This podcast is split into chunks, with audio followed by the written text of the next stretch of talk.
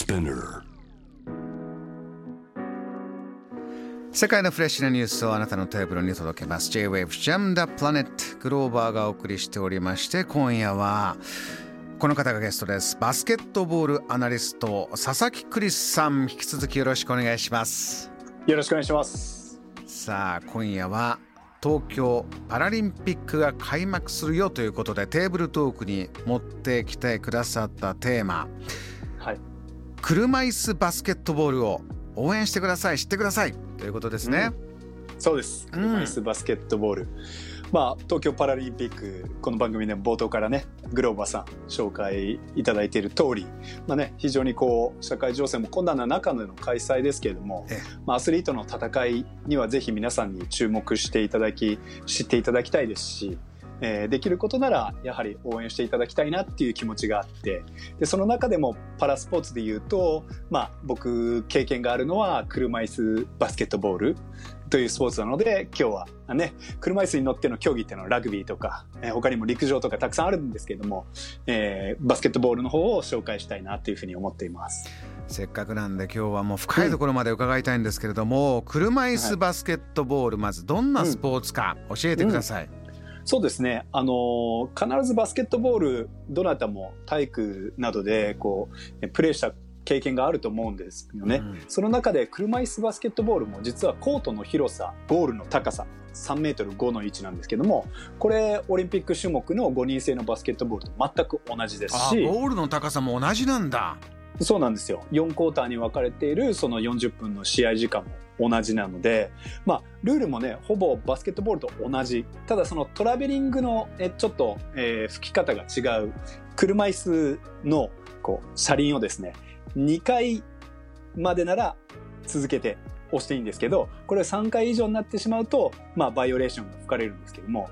基本的にはそこさえ押さえておけば、あとはまあ、普段のバスケットボールを見ているのと同じ感覚で見れるんじゃないかな。しかもスピーディーで。で激しいクラッシュ、まあ、時にねちょっと心配になるような、うん、それぐらい激しさもあってダイナミックですし。でその中で、あのー、まあ、5人制のバスケットボールと同じような美しい放物線を描くような長距離のスリーポイントショットなどもあるというところでね非常に見やすい競技なんじゃないかなっていうふうに思います。あのバスケットボール授業とかでやるとトラベリングっていうのは何歩以上ボール持ったまま歩いちゃいけないっていうやつで、はい、あれは2歩までいいんでした？3歩までいいとか？そう。ですよね、えっと、2歩まで OK です。3歩以上歩いちゃいけない。それ車椅子の場合は、うん、はい、このタイヤが回ってる回数をレフェリーが見てるんですか、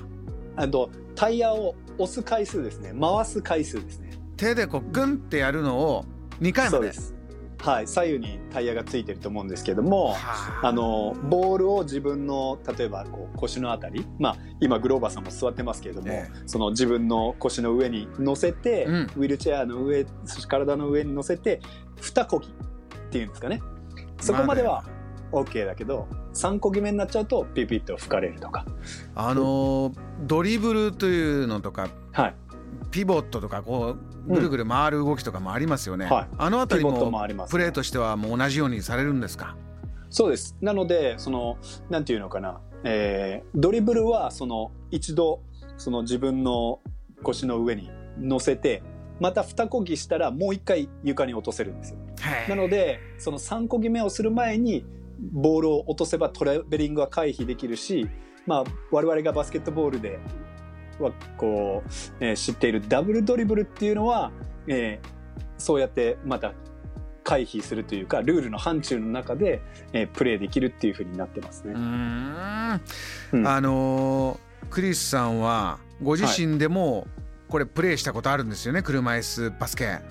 そうなんですね。僕、ご縁があって、あの、この大会でも注目プレーヤー、まあ、世界ナンバーワンとも言われているカナダのパトリック・アンダーソンさんと、ええー、イベントを共にしたことがあって、実はシドニー、アテネ、ロンドンで金メダル。で一時、あの、現役引退をしたんですけども、2016年に復帰。そして40代で2020に今臨んでいるという方のイベントに参加して、実際、あのー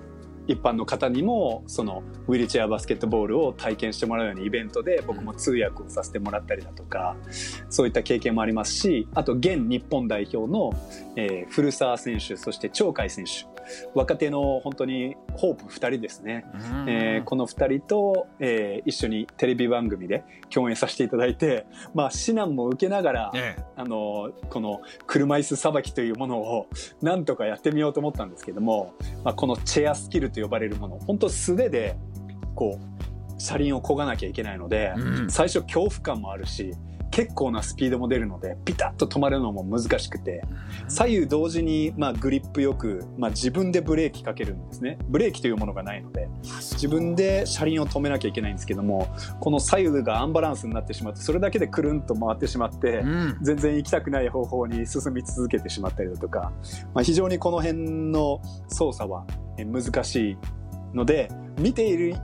方はえー、ハードルは低く楽しめるんですけどすごくあの競技性としてはレベル高いなっていう実感ですね。これシュートなんかも、やってみるとどうなんですか？また目線の高さももちろん違えば、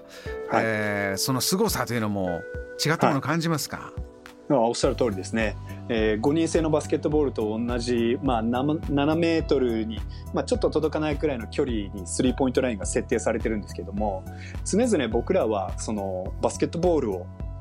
学ぶ時にシュートは足腰からエネルギーを生み出して、うん、その力をしっかりと、えー、体幹そして腕を通じて、まあ、一連の動作でボールにエネルギーを伝えましょうねっていうふうに言うんですけども、はい、まあウィルチェアを漕いでそこで推進力を生み出したそのエネルギーをどうやって上半身だけで、まあ、腰から上でなりますけどこうボールに伝えるかっていうのが最初全く分からなくて本当上半身だけだとスリーポイントも届かないんですよ。こういったところはね、あの、ぜひ着目して見ていただけると、選手たちの凄さもわかるんじゃないかなっていうふうに思います。個人技、そしてもちろんチームプレーですからね、チームワークもありますし、うん、これ、はい、あの選手のチームの編成、またクラス分けとか、注目してほしい細かいポイントもあるんですって、はいおっしゃる通りですね。あのパラリンピックの陸上だとか水泳というのはアスリートの障害の種類ややはりその程度によってクラス分けでクラスごとにメダルを争うようなシステムになってるんですね。ただし、車椅子バスケットボールという競技は争うメダルは1つなので、うん、こう障害の程度の低い選手ばかりを集めると、やっぱり強いチームが出来上がってしまいます。はい、そこでどうやってるかというと、まあ、今、グローバーさんが指摘されたそのポイント、まあ、持ち点制なんですね。えー、障害の程度によって8段階ポイントが与えられるんですけども、障害の重い、えー、選手には1ポイント。そこから障害が軽くなるにつれて、えー、0.5ポイントずつ増えていって一番程度の低い選手は4.5ポイント。クラブチームとかだと今健常者もプレーしていて日本の、えー、車椅子バスケットボール協会には、えー、えー、770名ほどですかね、えー、選手登録している。その中には健常者も含まれているそうですね。ただこのポイントの合計が、えー、14ポイント以下になるようにゲーム中必ず5人の選手の合計が14ポイント以下になるようにしなきゃいけないので非常に重要な駆け引きの一つになっています。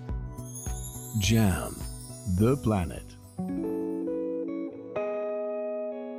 J-Web Jam the Planet 今夜のゲストはバスケットボールアナリストの佐々木クリスさんです。テーブルトークのテーマには車椅子バスケットボール応援してください知ってくださいっていうお話でしてクリスさんメッセージもたくさん来てるんですがこんなの来ました。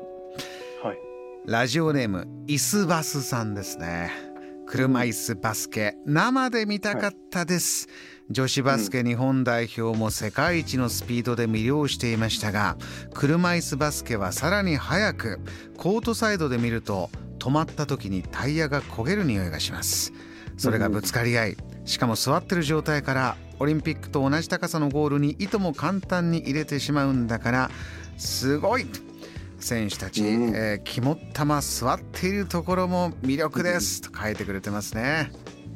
そうですね5人制女子がね、そのトランジションバスケットボールスピーディーな展開で、えー、銀メダルという偉業を達成されましたけどもイスバスの方も実は、えー、女子もそうですし男子もそのトランジションを掲げる世界とのその体格差を埋めるためにいかにスピーディーに戦うかっていうのを掲げているのでぜひねテレビでもあの観戦していただければなっていうふうに思いますね。あとはねそのタイヤのね焦げる匂い、うん、まあその距離感の近さがね5人制3人制もそうですけれどもイスバスも含めてこう数ある球技の中でも、うん、こうクラッシュの音もそうですけども、うん、本当に五感を刺激するようなスポーツなんじゃないかなっていうふうには思いますね。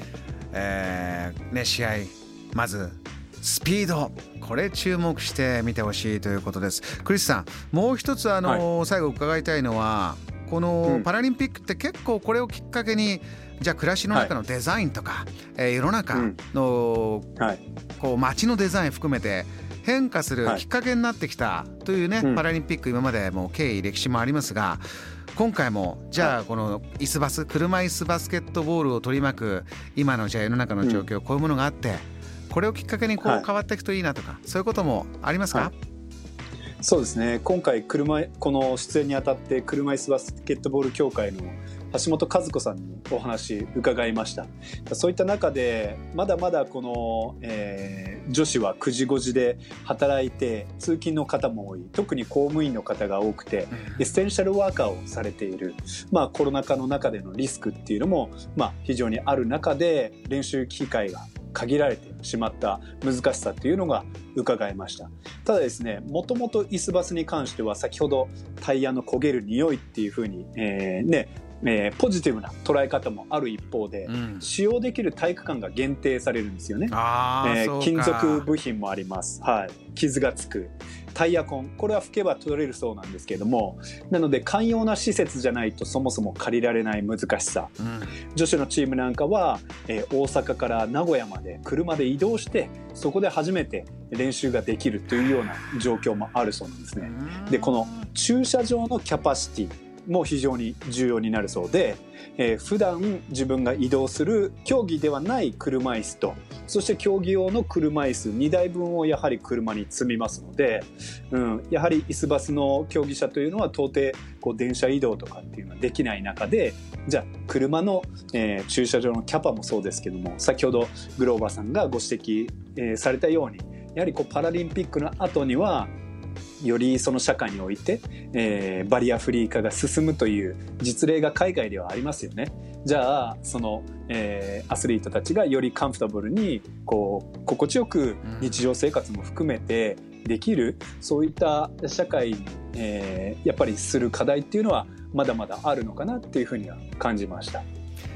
そういった環境の中で一生懸命準備してきた選手たちの熱戦が、えー、始まりますからね、えー、ぜひクリスさん、はい、最後リスナーにメッセージをお願いします。はいそうですね。選手たちは非常にこうチーム共通の目的を持ってこのパラリンピックに臨んでいるそうです。男子も女子もですね。でそれぞれがこの1年の延期を経てですね、まあ、コロナ禍という苦しい状況の中でも自分たちの競技を支えてくれるたくさんの方々がいたっていうことを日々かみしめてるそうなんですね。なので支えてくれた方々への恩返しの気持ちも強いというふうに、え聞いています、うん、ぜひね、えー、彼ら彼女たちのはつらつとしたそういった恩返しの気持ちのこもったねプレーにぜひ注目いただければなっていうふうに思っています。JAM The Planet